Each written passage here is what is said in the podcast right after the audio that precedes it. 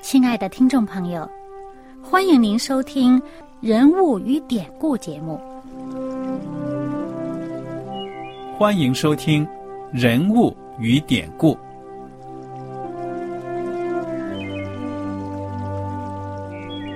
听众朋友们，当你读圣经的时候，不知道有没有过这样的想法：生活在几千年前的圣经人物，与我们这生活在二十一世纪的人有什么相关吗？那些古时候缔造了历史的伟人们，只是些令我们感叹而望尘莫及的对象吗？那些败坏了品德的小人和有负圣托的失败者，难道只是为了让我们嗤之以鼻吗？在这个人物与典故的节目里，我和小燕将与大家一起通过圣经中的人物和他们的事迹，看看我们能从他们的故事中得到哪些启发，以便用正确的态度来对待我们每天所面对的生活和挑战，共同奔走天国的旅程。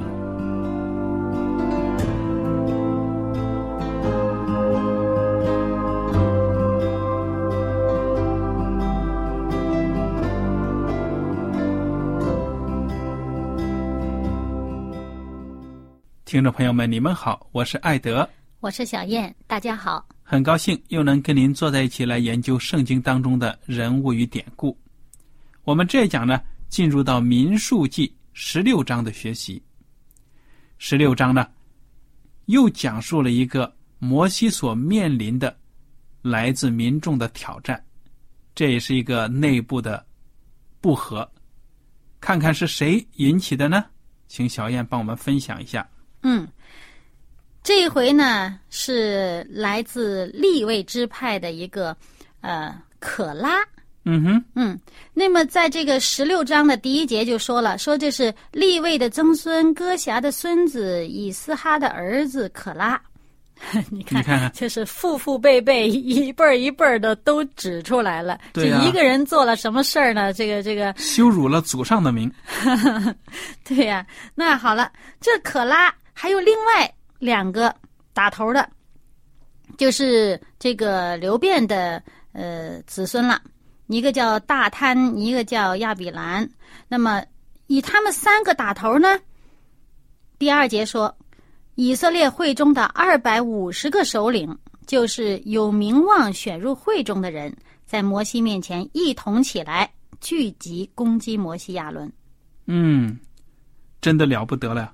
这个领导层有对摩西不满，造反了。你看看，这个利未支派的人有，流便支派的，对不对啊？嗯。然后呢，又有其他，当然肯定有其他的支派的首领，反正是在民中应该是有了权威的这些人呢，竟然开始攻击摩西了。他们的借口是什么呢？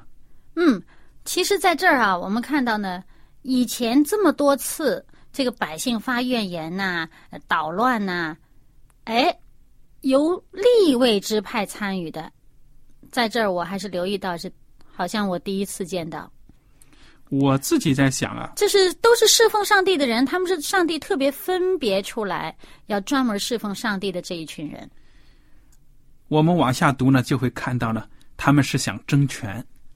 那么我想到呢，可能其他支派的人呢，他们也想取代摩西的位置，于是呢，可能就会怂恿怂恿这个立位人的这个叫可拉的，就说：“哎，你看看，你也是利未人呐、啊，你怎么不能怎么怎么样呢？嗯嗯嗯，哎，跟我们一起把把这这兄弟俩给他们弄走。”嗯，所以他们觉得这权太大了哈，说摩西亚伦这两兄弟权力太大了啊。对了，你就把这个原话给我们读一下吧。嗯，这个第三节，这个聚集攻击摩西亚伦说：“你们擅自专权。”全会众各个既是圣洁，耶和华也在他们中间，你们为什么自高超过耶和华的会众呢？嗯，哇，我觉得这个人口气很大呀，他敢称全会众人各个圣洁，对不对呀？那么即使是这样子，我们假定说啊，大家真的是圣洁，都是信上帝的人，都是教会里的人，难道在教会里面侍奉就没没有职位的高低吗？啊，这个高低不说，但是职位呢，它有这个区别。那每一个职位都需要人去做。对了，并不是说这个职位有高有低，有尊有卑，不是这么回事儿。嗯，但是在上帝面前侍奉上帝的工作，每一个工作都需要人去做，而上帝拣选谁在哪一个位置，上帝有他的主权。对，我跟你讲啊，我觉得这个词呢，应该说职务不同，但是呢、哎、有职位之分。嗯嗯，因为我发现呢，上帝给我们人的社会呢，是有一定的这样的层次的领导的，嗯，对不对？嗯，因为这样子更有效。嗯，连在天国里面，上帝至高的。之下呢，还有其他的侍奉的天使，连天使都分着种类，嗯，级别，这个并不是欺压，而是一种好的管理的方式，嗯，有秩序。所以，所以我觉得职务不同，那么可以说呢，大家都是为上帝做工的，没有贵贱之分，嗯，对。但是呢，职位上是会有一定的高低的分别嘛，嗯，所以每一个人都有特长，有的人呢。他能够有管理的能力，有的人呢就是做技术的，在技术上很好。嗯，而这个摩西和亚伦，我们知道这是上帝亲自拣选的。对呀、啊。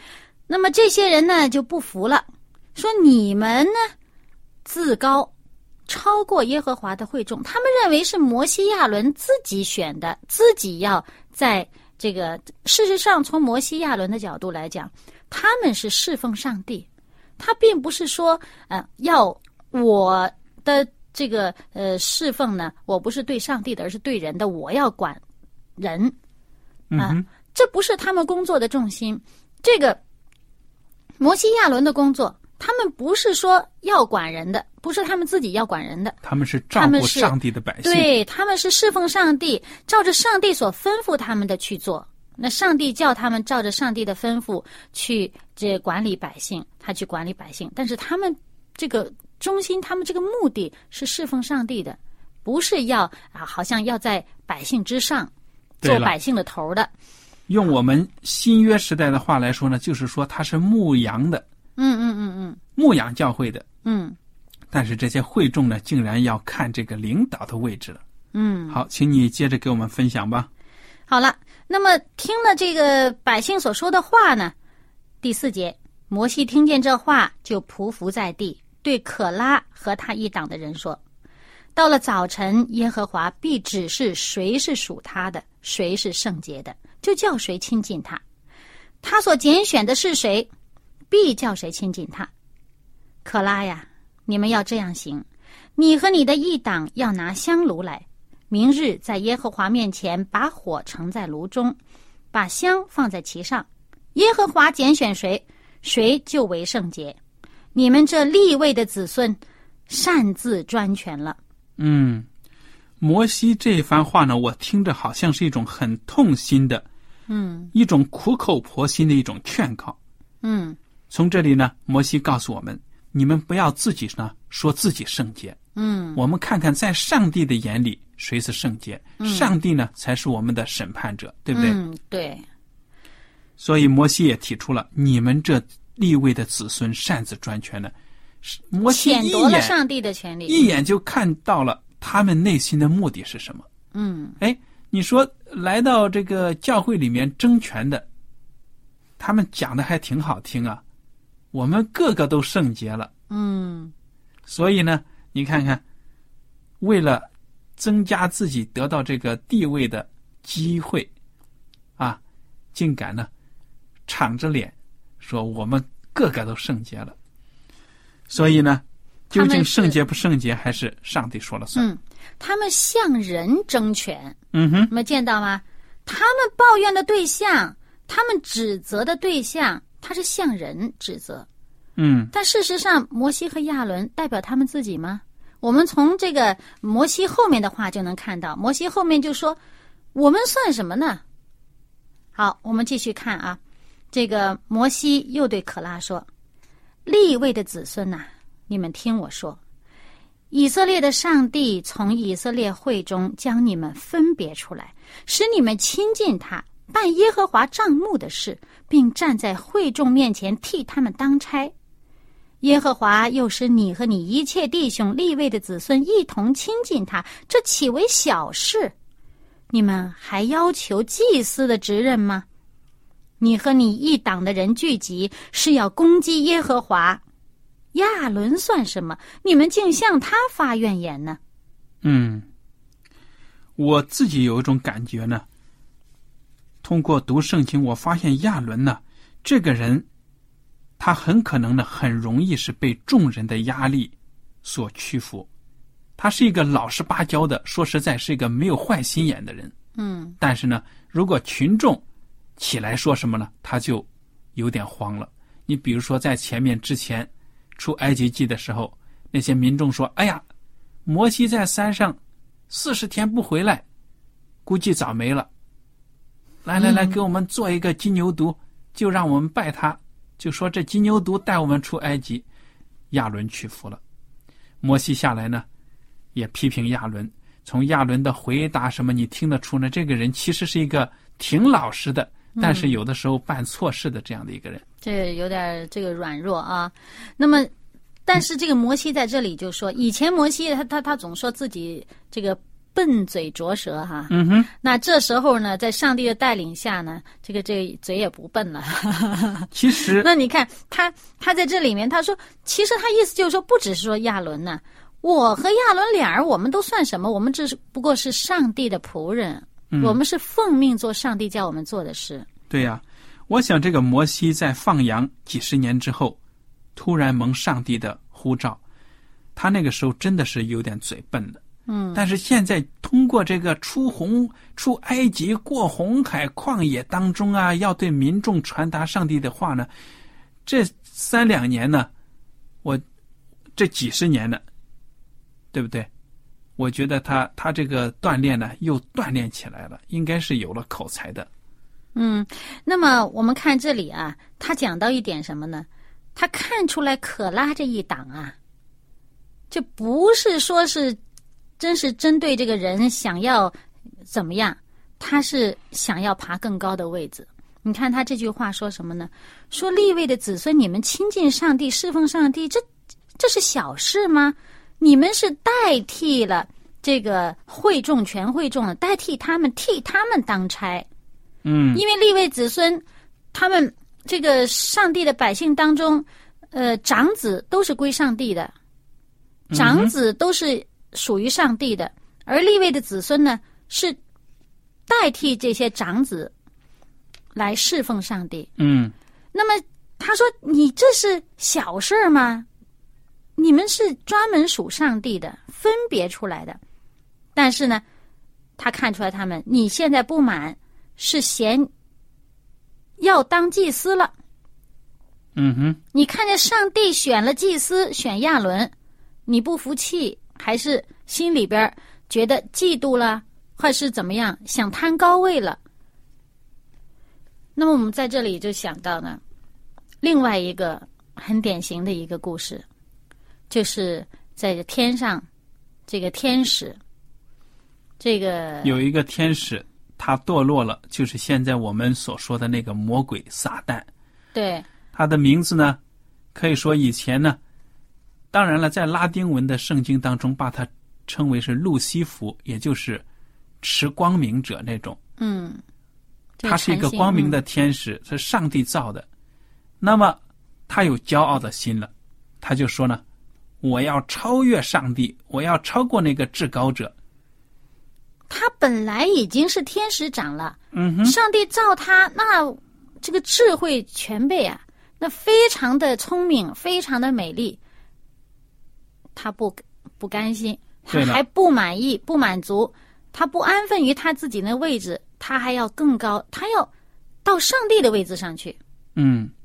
那么关于这个路西弗内心的活动，以及上帝对他这种骄傲的斥责呢，其实是借着以西结先知以西结书第二十八章，上帝斥责推罗王这段话呢，大家可以好好的读一读。因为当你仔细的读的时候呢，你就会发现这里面所描写的呢，完全不是一个世上的人所能够有的。就是二十八章的十一节，你看看啊，耶和华的话临到我说，这个我呢就是以西结，人子啊，你为推罗王作起哀歌，说主耶和华如此说，你无所不备，智慧充足，全然美丽，你曾在伊甸上帝的园中佩戴各样的宝石。接下来呢就是一连串宝石的名字，我就不读了。又有精美的骨笛在你那里，都是在你受造之日预备齐全的。我在这里问一句啊，这个推罗王是世界上的王，是地上实实在在生活的，他能够在上帝的伊甸园里吗？当然不能。第十四节，你是那受膏遮掩约柜的基路伯，我将你放置在上帝的圣山上，你在发光如火的宝石中间往来。讲得很清楚了，遮掩约柜的基路伯，基路伯是天使，嗯，那推罗王能做天使吗？当然不是。所以这就是一个预表，一个象征。你从受造之日所行的都完全，后来在你中间又查出不义，因你贸易很多，就被强暴的事充满，以致犯罪，所以我因你亵渎圣地，就从上帝的山驱逐你。遮掩约柜的基路伯啊，我已将你从发光如火的宝石中除灭。你因美丽心中高傲，又因荣光败坏智慧，我已将你摔倒在地，使你倒在君王面前，好叫他们目睹眼见。你因罪孽众多，贸易不公，就亵渎你那里的圣所，故此我使火从你中间发出，烧灭你，使你在所有观看的人眼前变为地上的炉灰。各国民中凡认识你的，都必为你惊奇，你令人惊恐，不再存留于世，直到永远。哇，这是永远的毁灭呀、啊！这位跟上帝作对的，要超过上帝的，结果呢，最后被毁灭了。对，那么还有一段描述，就是在以赛亚书十四章的十二节开始，他说：“明亮之星，早晨之子啊。”其实这几个字呢，就是路西弗的那个原字。嗯啊，他说：“明亮之星，早晨之子啊，你何竟从天堕落？你这攻败列国的，何竟被砍倒在地上？”你心里曾说，我要升到天上，我要高举我的宝座在上帝众星以上，我要坐在聚会的山上，在北方的极处，我要升到高云之上，我要与至上者同等。你看这这这个非常狂妄。对，那我们再看这可拉一党也是这种心态。嗯，因为呢他现在他要做这个祭司啊，如果你想想他们真的当了大祭司了，凭着这种心态他能为百姓造福吗？不行。你想他在这里他要僭越祭司的职能，当他如果一旦有了祭司的这个职分的时候，他还会再僭越更高的，那就到了上帝那里。所以我们看圣经，虽然之前你讲的那个以西结书里面讲的推罗王，他也是有同样的这个心态，跟他要践踏这个圣地，他有这样的心态，所以上帝把这个路西把这个路西弗这个撒旦拿出来比他，跟他说你有这样的事儿。那现在在这里呢，这可拉这里也是有这样的心态。嗯哼，所以这个摩西就说说那我我们算什么呢？所以摩西是非常的谦卑的，摩西也一针见血的就指出了他们真正的动机，对不对啊？嗯。那好，第十二节，摩西打发人去找以利亚的儿子大坍亚比兰，就是另外两个，嗯，不是利未支派的那两个头，这两个人呢就不肯上去。你看看啊，嗯、看看他们说的这个话啊，这是诡辩。他说：“我们不上去。”你将我们从流奶与蜜之地领上来，要在旷野杀我们，这岂为小事？你还要自立为王，管辖我们吗？并且你没有将我们领到流奶与蜜之地，也没有把田地和葡萄园给我们为业，难道你要剜这些人的眼睛吗？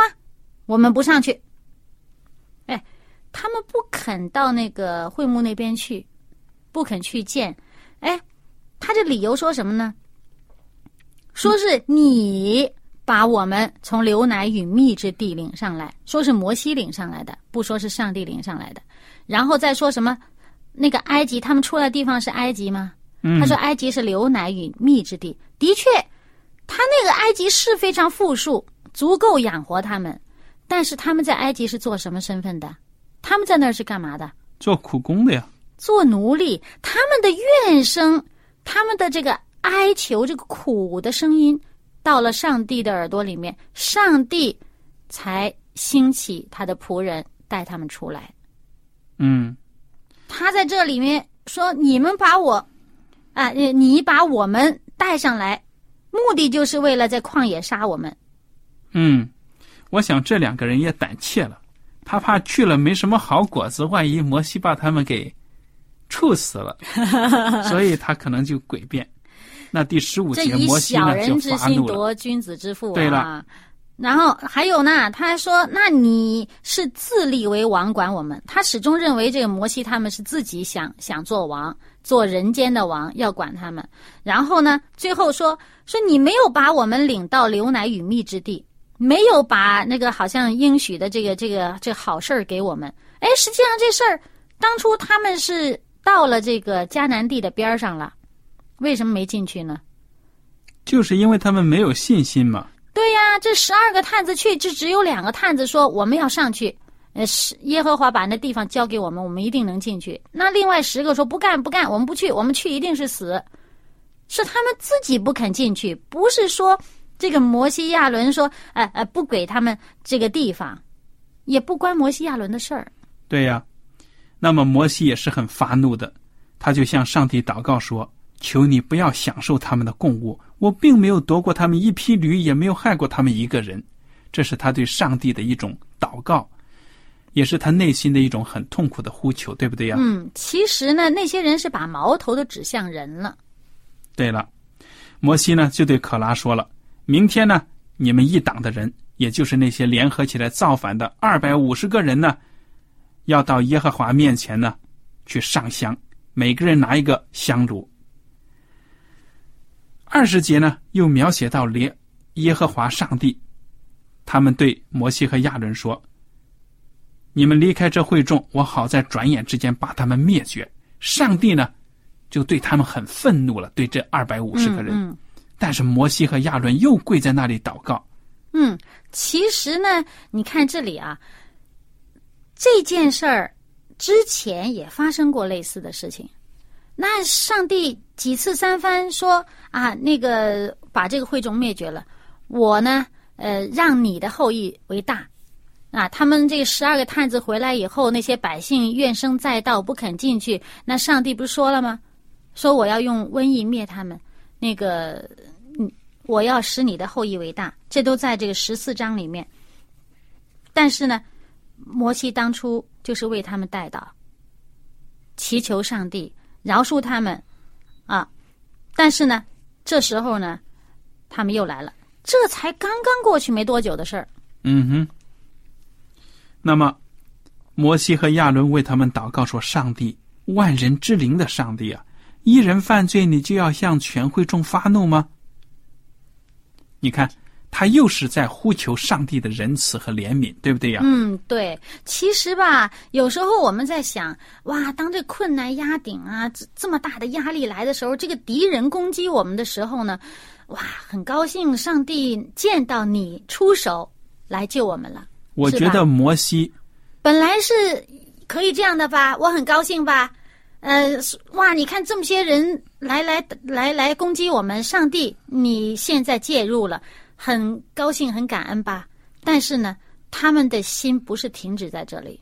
嗯，他们心这个对百姓的这个怜悯的心呢、啊、我就想起了这个圣经箴言里面有一段话，在箴言二十四章十七节，圣经说，你仇敌跌倒你不要欢喜，他跌倒你心不要快乐，仇敌跌倒，我们可能讲的，哎呀，他应得的报应，哎，那这时候表示你自己的心态是怎么样呢？